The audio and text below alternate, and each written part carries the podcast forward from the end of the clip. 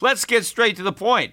You want to grow your portfolio to deal with the rising cost of inflation, to pay off your debt or your mortgage, pretty much anything standing in the way of you and financial freedom, right? Well, with Yahoo Finance, you can get access to the news, data, and tools that you need in order to help you reach that financial freedom. And when it comes to your financial future, you think you've done it all. You've saved, you've researched, you've invested all that you can. And now you need to take those investments to the next level by using what every financial great uses Yahoo Finance. For more than 25 years, Yahoo Finance has been the brand behind every great investor. They're the number one finance destination, producing a holistic look at the financial news cycle, including breaking news, original perspectives, analyst ratings, independent research, customizable charts, and so much more. For comprehensive financial news and analysis, visit the brand behind every great investor, yahoofinance.com, the number one financial destination. That's yahoofinance.com.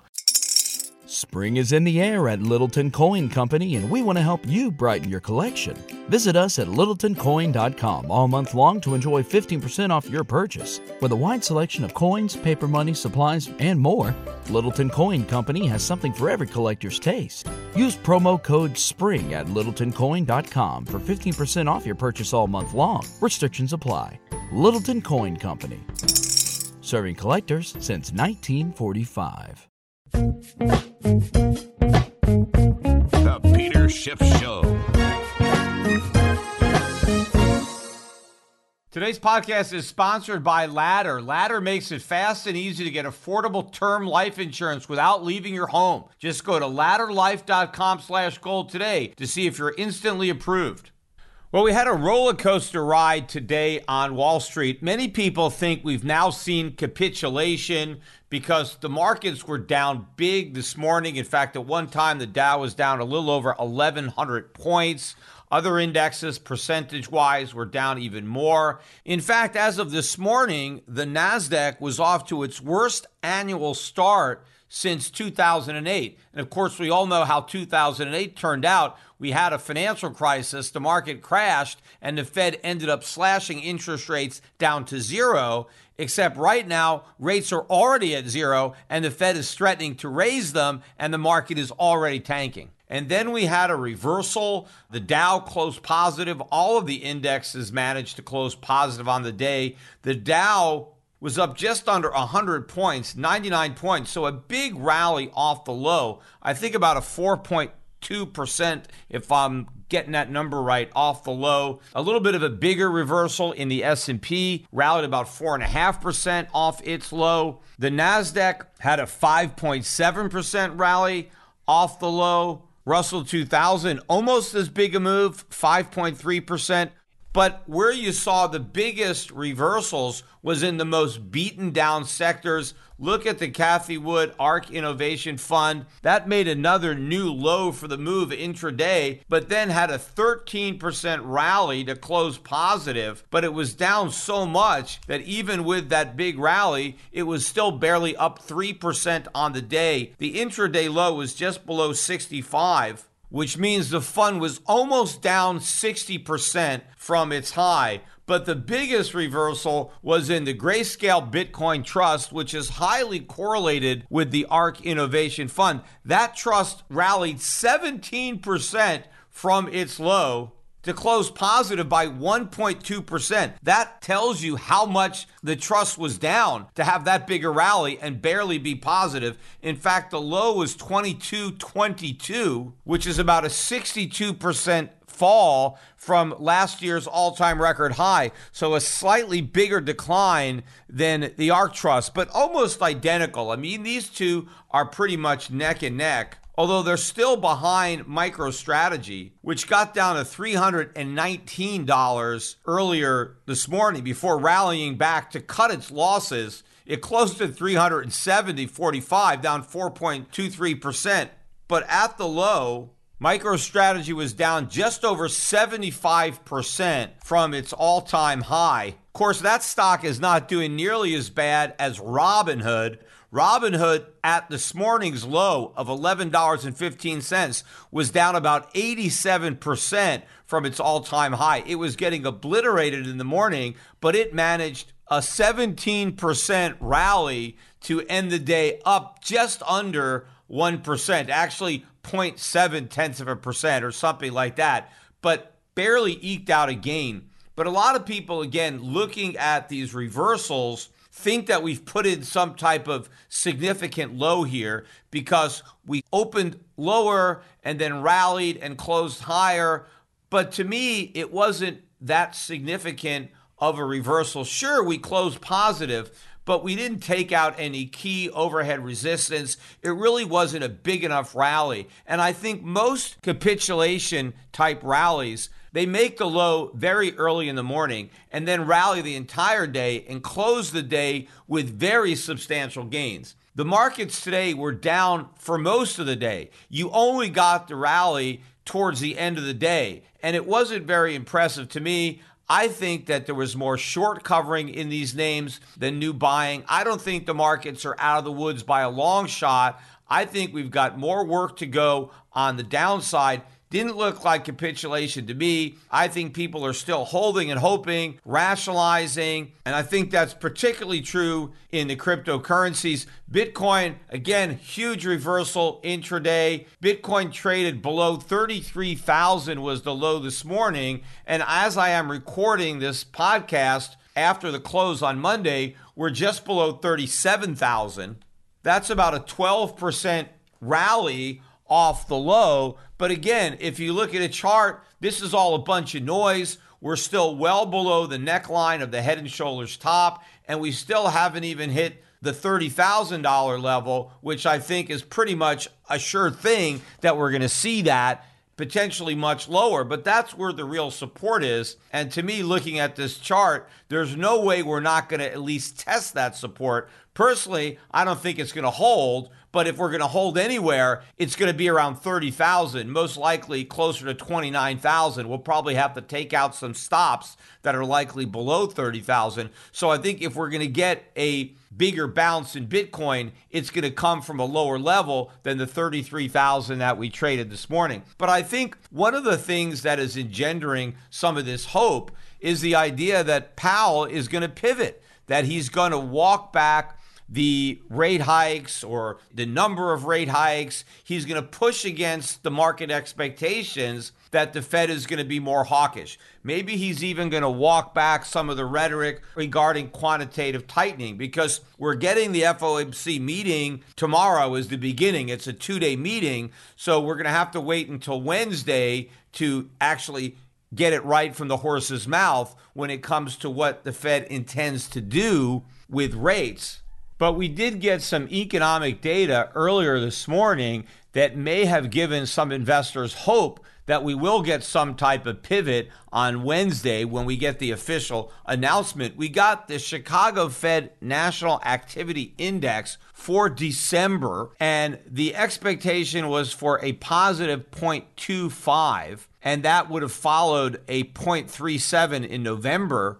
Well, they actually revised November's up to 0.44, but then we got a negative 0.15 for December. So not only a negative number and a surprise at that because it was well below consensus, but it's an even bigger decline from the previous month. So the economy is rapidly decelerating and the news was even worse with the January PMI that's a January number, so it's even more recent. The consensus was for the composite index to come out at 56.7, and instead it came out at 50.8. That is barely above expansion. If you're below 50, you're contracting. The range of estimates was 55.5 to 56.9. So we're skirting along the edge of recession territory. The same thing when you strip out the service index that was supposed to come in at 55. It came in at 50.9. Again, way below the range of estimates and barely above expansion territory. The manufacturing index, surprisingly enough, was the strongest, still below estimates. They were expecting 57 and we got 55. But these numbers are coming down. These are some of the worst numbers we've seen since the beginning of the pandemic. And to me, it looks like the evidence is really mounting that we are headed into recession. In fact, I think the economy started to weaken even before Powell started to get tougher on inflation by indicating that they would be less dovish when it comes to lift off on interest rates, how soon they would raise rates, how many times they would raise rates, what they might do with the balance sheet. I think all this talk really started after the economy started to roll over.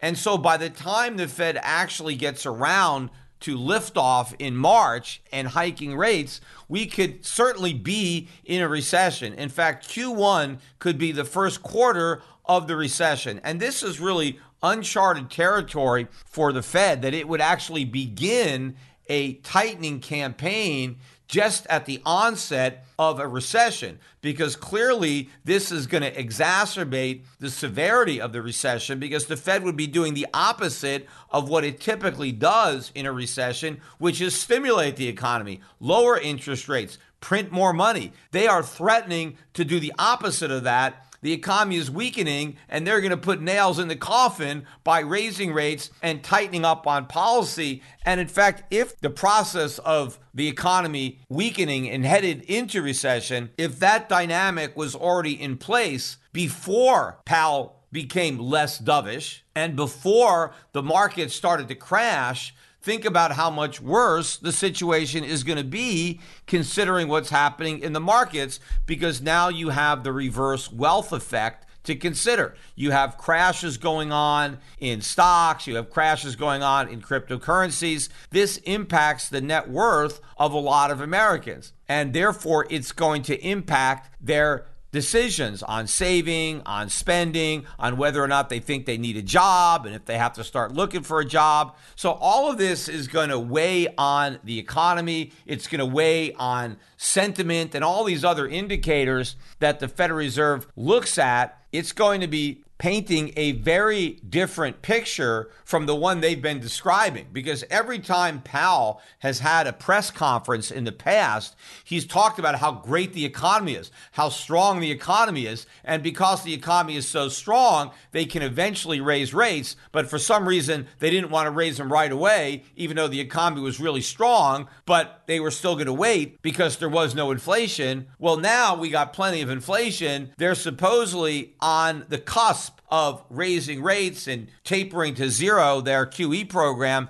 Yet now, this strong economy that they've been bragging about is imploding. And it's obvious. I mean, it's, it's obvious that the economy is weakening as inflation was not transitory. And the Fed got that completely wrong. And if Powell is going to take questions, after their decision to leave rates unchanged, which they're going to do. I mean, they should raise rates right now. They're not going to do that. But if Powell is still going to continue to posture as if a series of rate hikes are going to start in March, I don't know how he can also describe this economy as being so strong when so much data that has come out since the last time he gave one of these conferences has been so weak. And now you have the added negative of a collapsing market. Because, again, as I said in my last podcast, normally what the Fed does when the market is crashing is they try to prop the market back up by easing policy, by cutting rates or expanding QE. And they are again threatening to do the opposite of that right now, which is going to make a bad situation in the stock market even worse. And of course, the other problem for the country is the impact that rising interest rates are going to have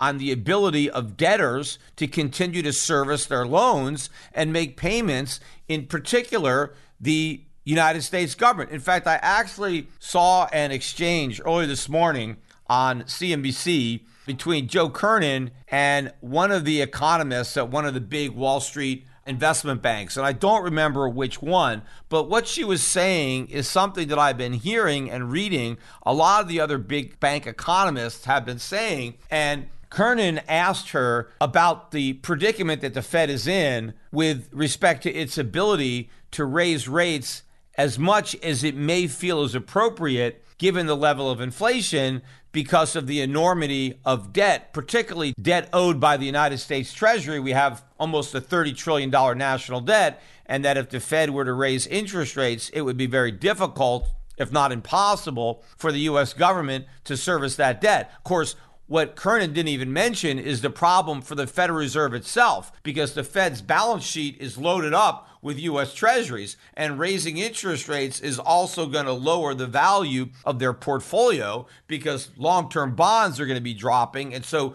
it's going to impose losses on the Fed. And in order to keep the Fed solvent, the U.S. Treasury is going to have to bail out the Fed. But of course, the Treasury is going to be dealing with its own problems. How is it supposed to bail out the Fed?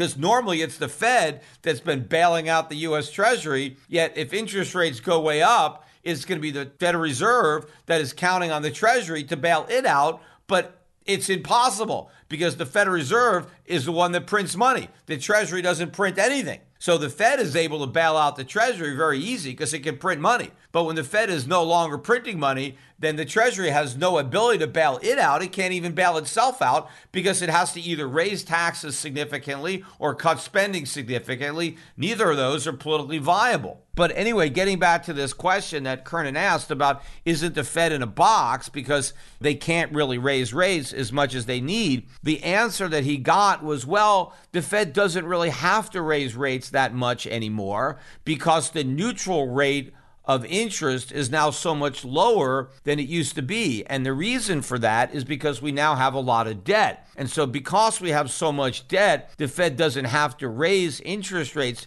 nearly as much as it did in the past in order to slow down the economy because the economy is already weighed down by so much debt. So, isn't that convenient? Because we have so much debt, we get rewarded by having lower rates of interest on that debt. It's almost like it's a good thing that we have all this debt because now the Fed doesn't really have to raise interest rates very much because we have so much debt. And that means we don't have to worry about it. We don't have to worry about really high interest rates because we all have so much debt. Well, you know what? We have to worry even more about really high interest rates because we have so much debt. Having all that debt doesn't give us a get out of jail free card when it comes to raising rates or fighting inflation. In fact, if you even have any rudimentary knowledge of how credit works, in general, the more debt you have, the higher the rate of interest you ultimately face. Because creditors, when they look at a highly indebted borrower, they recognize that that borrower has a greater likelihood of not being able to pay because they have so much debt. So as you get more and more debt, the rate of interest that you have to pay to go deeper into debt goes up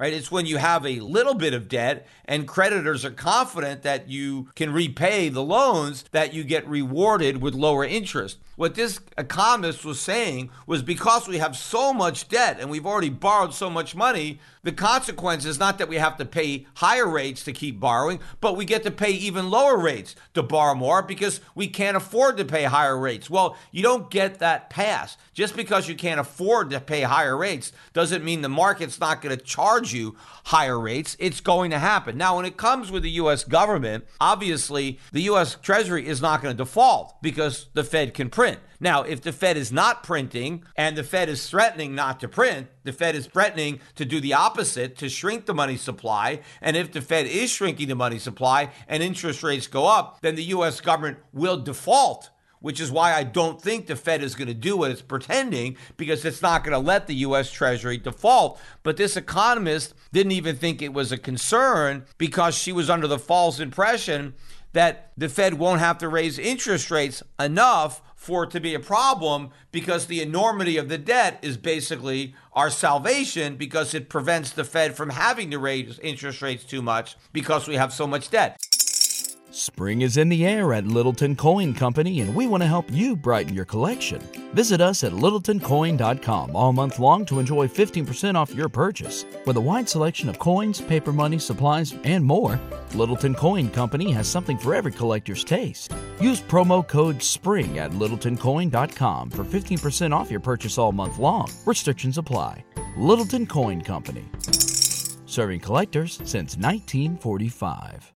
Ready for a career in behavioral health? Earn your online degree at Herzing University. Choose from health and human services, psychology, or social work programs. Gain the skills to work, coordinate, and manage nonprofits. Secure a bachelor's in psychology to study mental health or advance your social work career through our online Masters of Social Work. Let us help you become a social change agent. Your future starts now at Herzing University. Text HEALTH to 85109. That's HEALTH to 85109. Or visit herzing.edu. Traffic jams, tailgating, pileups. Ugh, the joys of driving. How could it get worse? The federal government wants to have a say in what you drive. That's right. The Biden administration's EPA is pushing mandates that would ban two out of every three vehicles on the road today. Don't let Washington become your backseat driver. Protect the freedom of driving your way. Visit EnergyCitizens.org. Paid for by the American Petroleum Institute. Now, maybe this is just her way of not wanting to deal with the obvious catastrophic consequence of what might happen. But this whole concept that we have a lower neutral rate just because we have a lot of debt is not true. And in fact, you can't fight inflation with a neutral policy anyway.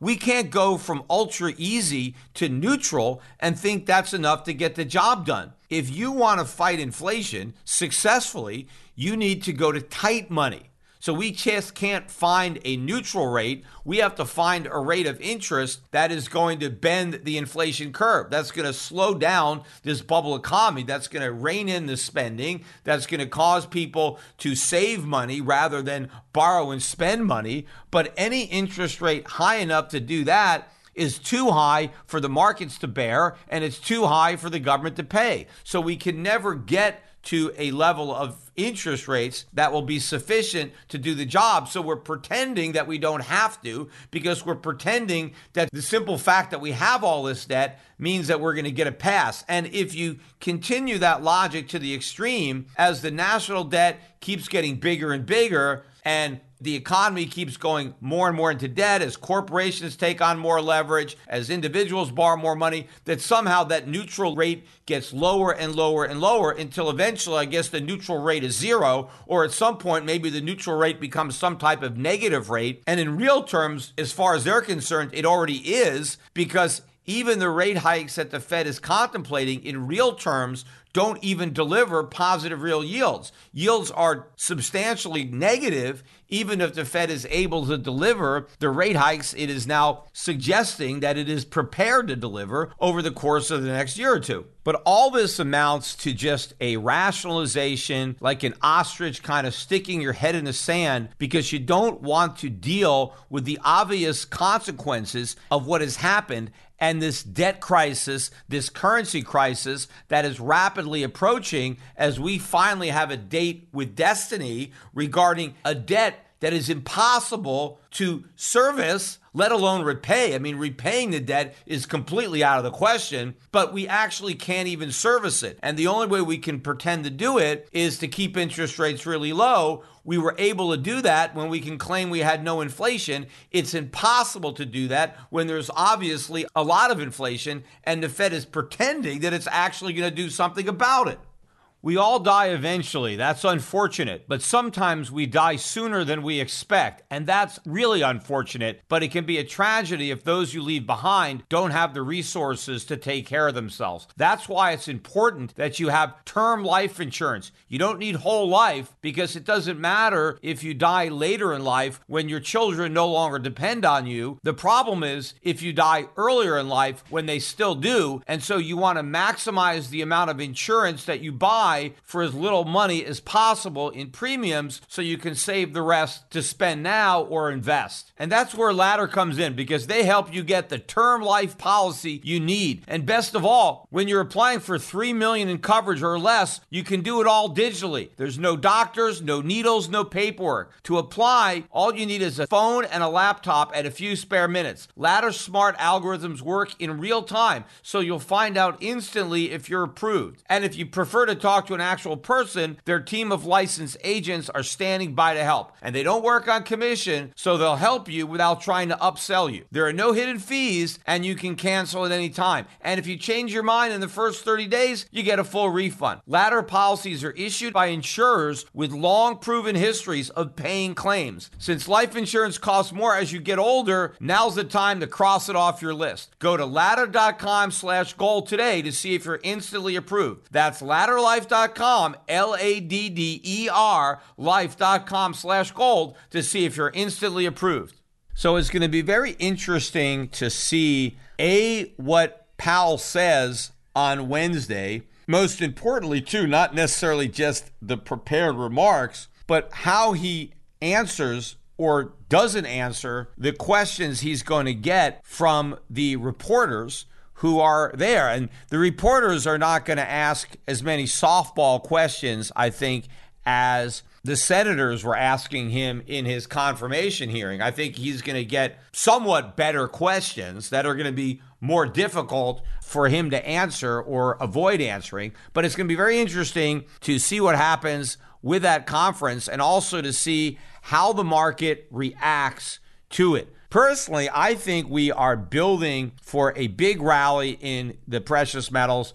We didn't get a big rally today, although gold was positive, showing its strength. It was never really down at all today, even when the markets were on the lows. And gold closed up about seven, eight dollars. We're above 1840. We're still almost near the highs of that $30 rally day. Silver did not hold up nearly as well. It was down about 28 cents on the day but well off the lows. I think it was down 50 or 60 cents earlier in the day. And the silver stocks, and I talked about these stocks on my last podcast because on Wednesday, when we got that 70 cent rally followed by the 50 cent rally the previous day, we had a lot of these silver stocks up 12, 13% in one day. Well, between Friday and today, at least on the lows, they surrendered pretty much 100% of that gain. Now, they did close off the lows, but none of these silver stocks closed positive. They were still down quite a bit, maybe 4 or 5% on the day, but a lot of them were down 9 or 10%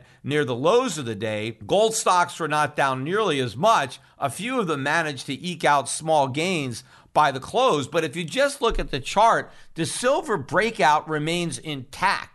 We had a bit of a pullback, but to me, we still have a nice bottom and a breakout. And gold held up like a champ, and it looks like it wants to go higher. I think one of the things that may have held it back was the weakness in the overall market today but that weakness may not be there tomorrow. We may get a little relief in the markets until we hear from Powell on Wednesday. And I think in that environment, we could see another big leg up in gold and silver. Because even if we get this Powell pivot, which we very well may get, given the severity of the correction that the Fed is looking at. You know, the Russell 2000, when it was down this morning, was well into bear market territory, right? Down about 22% or so from its peak. I mentioned on my weekend podcast that I thought the Russell 2000 would slip into bear market territory on Monday, and that's exactly what it did. But it didn't close in bear market territory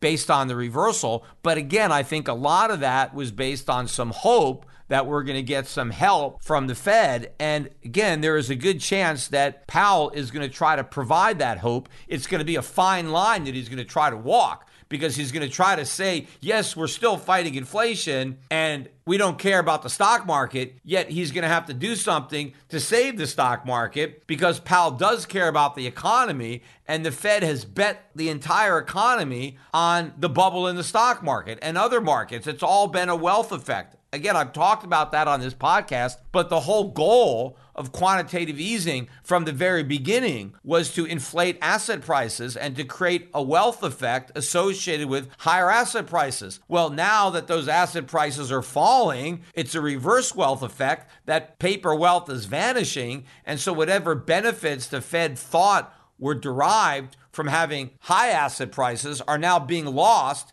as those high asset prices are coming down. So the Fed obviously doesn't want to see all of its work undone, but it can't admit that it is altering its monetary policy based on weakness in the stock market, even though that's what it's going to do and that's what everybody expects it to do. It can't admit that it's doing that. So Powell has to find a way to basically have his cake and eat it too when it comes to Fed credibility on trying to fight inflation, but trying to prevent the markets and the economy from imploding based on the collateral damage from this inflation fight, even though the artillery that he's talking about using is wholly inadequate for the task at hand because you've got an official inflation rate of 7%, an unofficial rate much higher than that. And all the Fed is talking about is these incremental baby steps when it comes to trying to lift rates off from zero and bring them back to 1 or 2%, which is still a highly stimulative inflationary interest rate. And I don't care how much debt you have, you don't get a free pass. You don't get to fight inflation with low interest rates just because fighting it with high interest rates would be too painful because you have so much debt. That's why you don't allow the debt to build up this much. That's why the Fed made a mistake in kicking the can down the road as many times as it did because it made the problem that much worse. And it means when you ultimately deal with that bigger problem, you have a lot more pain. The pain doesn't go away just because fighting the problem would be so painful. No, you're just going to have to suffer that pain. That is the problem, and nobody wants to admit that. And of course, another place where nobody wants to admit the extent of the pain that is going to be felt is these speculators in these cryptocurrencies. I really get a kick out of watching the rationalization among the Bitcoin pumpers to try to validate the investment case for Bitcoin as it is imploding. I mean, it's clearly not digital gold. I mean, forget about all the real comparisons I make between Bitcoin and gold. Gold was up today. There was no point in time really where gold was down, maybe a buck or two or something like that. But gold held up and Bitcoin imploded and then had a big rally. Gold doesn't do that. Gold doesn't move in these massive intraday gyrations. And so a lot of the people that were pressing this digital gold narrative have now basically stopped saying that. What I'm hearing now is that Bitcoin is like a tech stock. In fact, it's a high beta tech stock. It's got more volatility than your typical tech stock because they're trying to blame the sell off on Bitcoin on the sell off in risk assets overall. And they're saying, look, you know, of course, Bitcoin's going to go down because, you know, the Fed is tightening and everybody is getting rid of their high risk investments. And so institutions are selling their Bitcoin, except that's the opposite story they were telling us when institutions were buying it. They were supposedly buying it as a hedge, as a non correlated asset, as digital gold. You know, every time Bitcoin fails, the pumpers have to reinvent it because initially it was a currency. We were going to use it as a medium of exchange. But then, because it was too slow and too expensive, and there were other cryptocurrencies that were better suited for that function, well, then Bitcoin really became this non correlated asset. That was the beauty of Bitcoin. You can buy it, and it would be totally uncorrelated to anything else you own. And that was the value proposition that it held for a portfolio. It's like, hey, buy this because it will reduce the risk in your portfolio because it's totally non correlated. And so when everything else is going down, this is the one thing that might be going up. And then when it appeared that it wasn't totally non correlated, it really became digital gold. Hey, it's going to act like gold in your portfolio, only better because it's digital. It's an improved version of gold. It's gold 2.0, so it's going to go up more than gold. In fact, it's going to go way up. You can get rich with digital gold, which in and of itself should have been a warning because that's not what gold is about. Gold is a conservative store of value. And in theory, if Bitcoin is going to be a digital version of that, well, then it should be a conservative investment, not an investment that's going to go way up. But now, they're again, they're just saying, well, it's like a tech stock. So it's not really digital gold because it failed at being a currency. It failed at being non correlated because it's clearly correlated and it's not digital gold because that should be obvious by now. But the point is, if the new iteration of Bitcoin is that it's just like a tech stock, well, it's not like a tech stock because, at least in theory, even the tech stocks that are losing money now are going to make money in the future. Now, maybe they never will and they're going to go bankrupt. But if you are buying one of these money losing technology stocks, what you are effectively doing is you're placing a bet that today's losses are just a down payment on tomorrow's profits. That they're just losing money in the short run to ultimately build a very profitable business, but you don't want to wait until it's profitable to buy it. You want to buy it now in advance of that profitability because you think you're getting a better price and that if you wait until it makes a profit, well the price will be expensive and so you want to kind of get in on the ground floor. But Bitcoin is never going to make a profit because it's not a business. So you can't say Bitcoin is like a tech stock. It's nothing like a tech stock. Yes, it's speculative like some tech stocks, but you're not speculating on earnings. You're just speculating on price.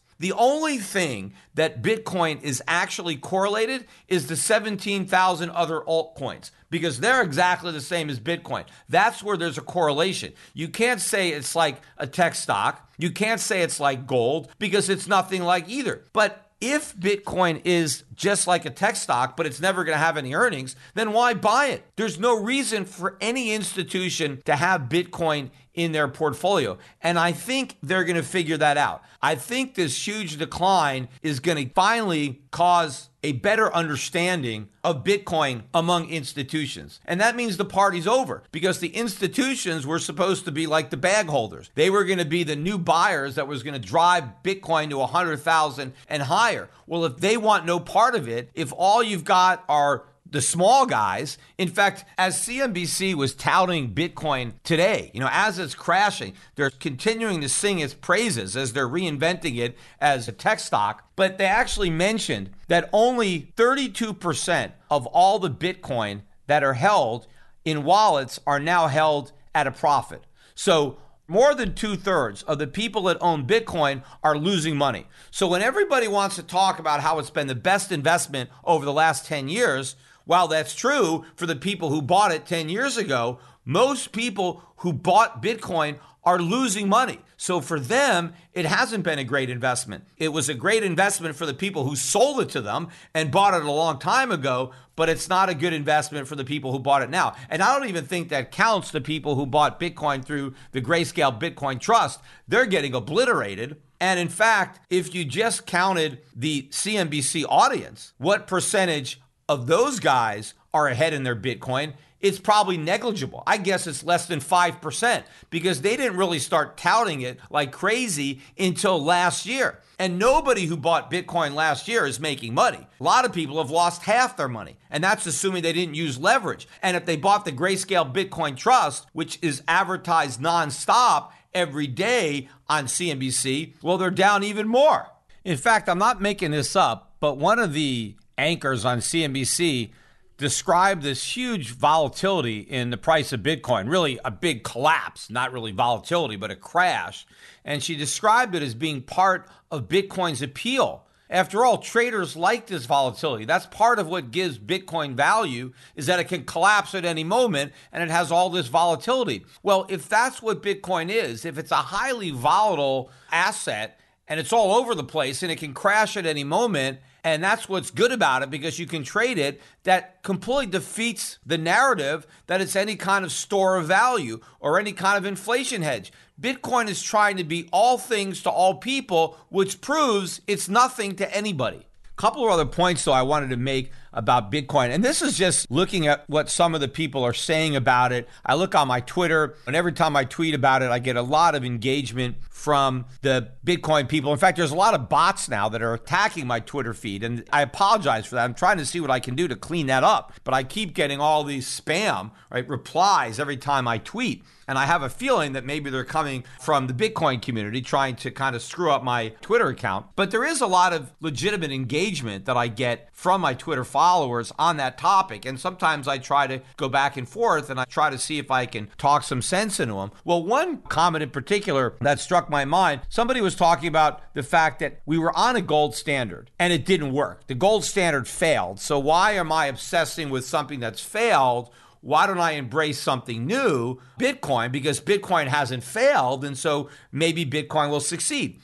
When you need mealtime inspiration, it's worth shopping Kroger, where you'll find over 30,000 mouthwatering choices that excite your inner foodie. And no matter what tasty choice you make, you'll enjoy our everyday low prices, plus extra ways to save, like digital coupons worth over $600 each week. You can also save up to $1 off per gallon at the pump with fuel points. More savings and more inspiring flavors make shopping Kroger worth it every time. Kroger, fresh for everyone. Fuel restrictions apply. And a lot of people, I think, maybe in the Bitcoin community, are under that impression that the gold standard failed. The gold standard didn't fail. We failed to stay on the gold standard. In fact, the gold standard succeeded so well that the government went off of it. The gold standard was a victim of its own success. The purpose of having a gold standard is to keep the government honest, to keep the government fiscally responsible. That's why the founding fathers put us on a gold standard. They didn't want paper money. They didn't want the government to be able to just print money. They wanted to discipline the government. They wanted to create a small government and they wanted it to stay small. And so they put us on a gold standard. They also believed in sound money. They didn't like inflation. And so we thrived while we were under a gold standard. The problem is, after Roosevelt came in and wanted to expand government, he had to devalue the dollar against gold and he made gold ownership illegal in order to do that. And then we had an even bigger expansion of the welfare state under Lyndon Johnson in the 1960s. And by the 1970s, it was clear that we couldn't continue. The gold standard wasn't going to allow us to continue. And had we stayed on the gold standard, the government would have had to make some very difficult but good political decisions. The government was going to have to dramatically cut spending in order to stop the gold drain. They were going to have to allow a significant deflation to occur to bring prices back down consistent with $35 gold or they were going to have to dramatically devalue the dollar and bring the price of gold way up, which could have been also very embarrassing. But also, they would have had to balance the budget, raise taxes, cut spending. They would have had to do a lot of fiscally responsible things. And Nixon didn't want to do any of those things. So the only way to continue to be reckless and irresponsible was to go off the gold standard because the gold standard doesn't work for a reckless and irresponsible government that wants more power and wants to deprive the citizens of more of their liberties. But it works great for citizens that want to retain their liberties and restrain the government. So the problem was we gave up on the gold standard. We allowed Nixon to take us off that standard. Now, how did he do it? Well, he promised us it was just temporary, right? The government always tells you, oh, it's temporary, don't worry about it. Never believe the government. It was Milton Friedman who said nothing is as permanent as a temporary government program. And that has certainly been the case with going off the gold standard. So it's not the gold standard that failed, it succeeded. The government failed, or more correctly, the people failed because the government succeeded in getting rid of the gold standard, which is what it wanted, because that's like high school students at a prom. They succeed in tying up the chaperone in the closet, right? So now they can go have fun and the chaperone can't do anything about it. So that was success on the part of the students, but it was a failure on the part of the school or the parents or the chaperone because now the kids are going to run out of control. So it's the country's fault for allowing the government to remove the restraints that the framers of our country had placed upon them by putting the country on a gold standard. But the point of saying that, well, the gold standard didn't work, so we should try the Bitcoin standard. The government is never going to go on the Bitcoin standard for the same reason it went off the gold standard. The government can't print gold and it can't print Bitcoin. So if the government had to earn Bitcoin the way it had to earn gold by raising taxes, then it's got the same problem with a Bitcoin standard that it had with a gold standard. Except, of course, Bitcoin standard can't even work. At least the gold standard worked. Bitcoin standard is a fantasy that only works in the delusional minds of some hardcore libertarians. But even if it could work, to expect the government to voluntarily embrace it is nonsense. I mean, the only thing that we can do individually is to go back on a gold standard ourselves and start using gold as money, using gold as a medium of exchange, because we used gold as a medium of exchange before government got us to use their paper. We can go back to doing that. It worked great. We'll never be able to use Bitcoin. Now, all the people are saying, well, we can use Bitcoin because gold is inconvenient because you can't transport it as easily, it's not as divisible, and Bitcoin can do all the things that gold can do, only better, except the one thing that gold does that Bitcoin can't is what gives it all of its value, in that gold is a valuable metal that's used for all sorts of things, and Bitcoin is worthless and used for nothing individuals can go back on a gold standard. We can marry blockchain and the internet to gold. We can have digital currencies privately issued that are backed by gold that can function as a medium of exchange, as a store of value, as a unit of account, of a medium of deferred payment. It can work as private money even better than it worked in the past.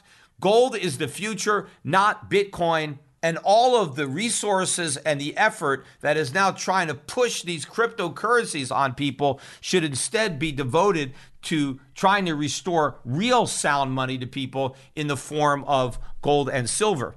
But the bottom line on Bitcoin, despite how many times its promoters want to reinvent it every time it fails, I think my description of Bitcoin from the beginning is the most valid. The bottom line on Bitcoin is that all it is is a collectible digital token. People who own Bitcoin are, in fact, collectors. And what are they collecting? They're collecting Bitcoin. And they think they're going to make a lot of money off these Bitcoin collections because they think other collectors are going to come into the market and they're going to pay even higher prices for this scarce token that they own because there's only 21 million Bitcoin in existence. And if a lot of people want to collect them, well, they're going to have to bid up the price. But in reality, Bitcoin itself is just an arbitrary quantity of Satoshis. It's 100 million Satoshis equal one Bitcoin. So if I'm going to start up a Bitcoin collection, I don't need 100 million Satoshis.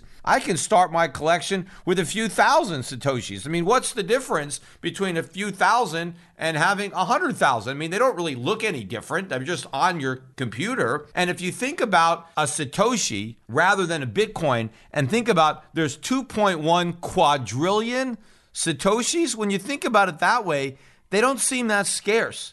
You know, there's not even 8 billion people on the planet, including all the little children. But if you assume 8 billion people and 2.1 quadrillion Satoshis, that works out to 262,500 Satoshis. They call them sats for short per person.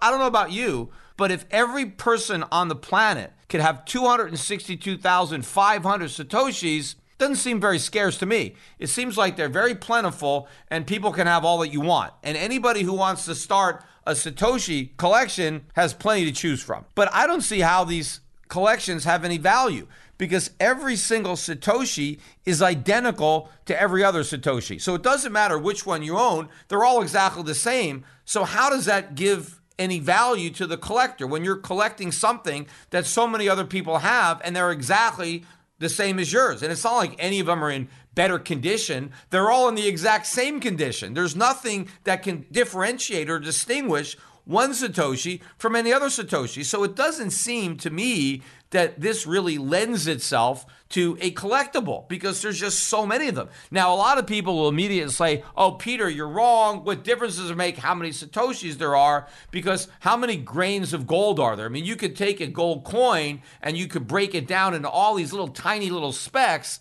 and that doesn't devalue the gold. So, why should the ability to break a Bitcoin into 100 million Satoshis? Why should that devalue the package of Satoshis into one Bitcoin. And there's a big difference. You see, gold is an actual metal that's used for actual stuff. And because of that, whatever your use case is, you need a certain quantity of gold. So let's say you need an ounce of gold. You can't get by with a gram because you need an ounce. So you have to keep buying grams until you have an ounce because an ounce is what's needed to do the job. But there is no particular job that anybody does with Bitcoin if you've got a Bitcoin collection or a Satoshi collection. Doesn't matter whether you have a hundred, a hundred thousand, or a million, you can't do anything with an entire Bitcoin. And that's because you can't do anything with all the Satoshis that comprise that Bitcoin. So if I want to collect Satoshis,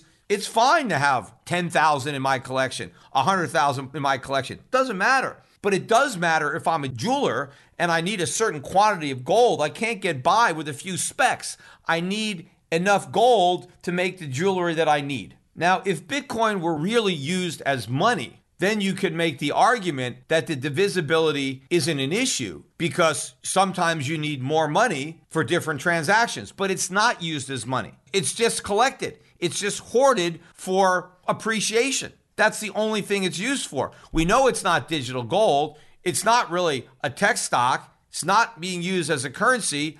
I'm correct in that it is a collectible item. It's a collectible token. And because it's merely a collectible token, there is no specific requirement that any collection be of any size. And anybody who wants to start a collection, they can start it with one sat and now they're a collector. And there's no particular reason that they need to have any more. So personally, I think the fact that Bitcoin is divisible into so many identical parts makes it even less valuable because it's less scarce because there is no real reason that anybody needs a whole bitcoin when a fraction of a bitcoin can do the exact same thing which is nothing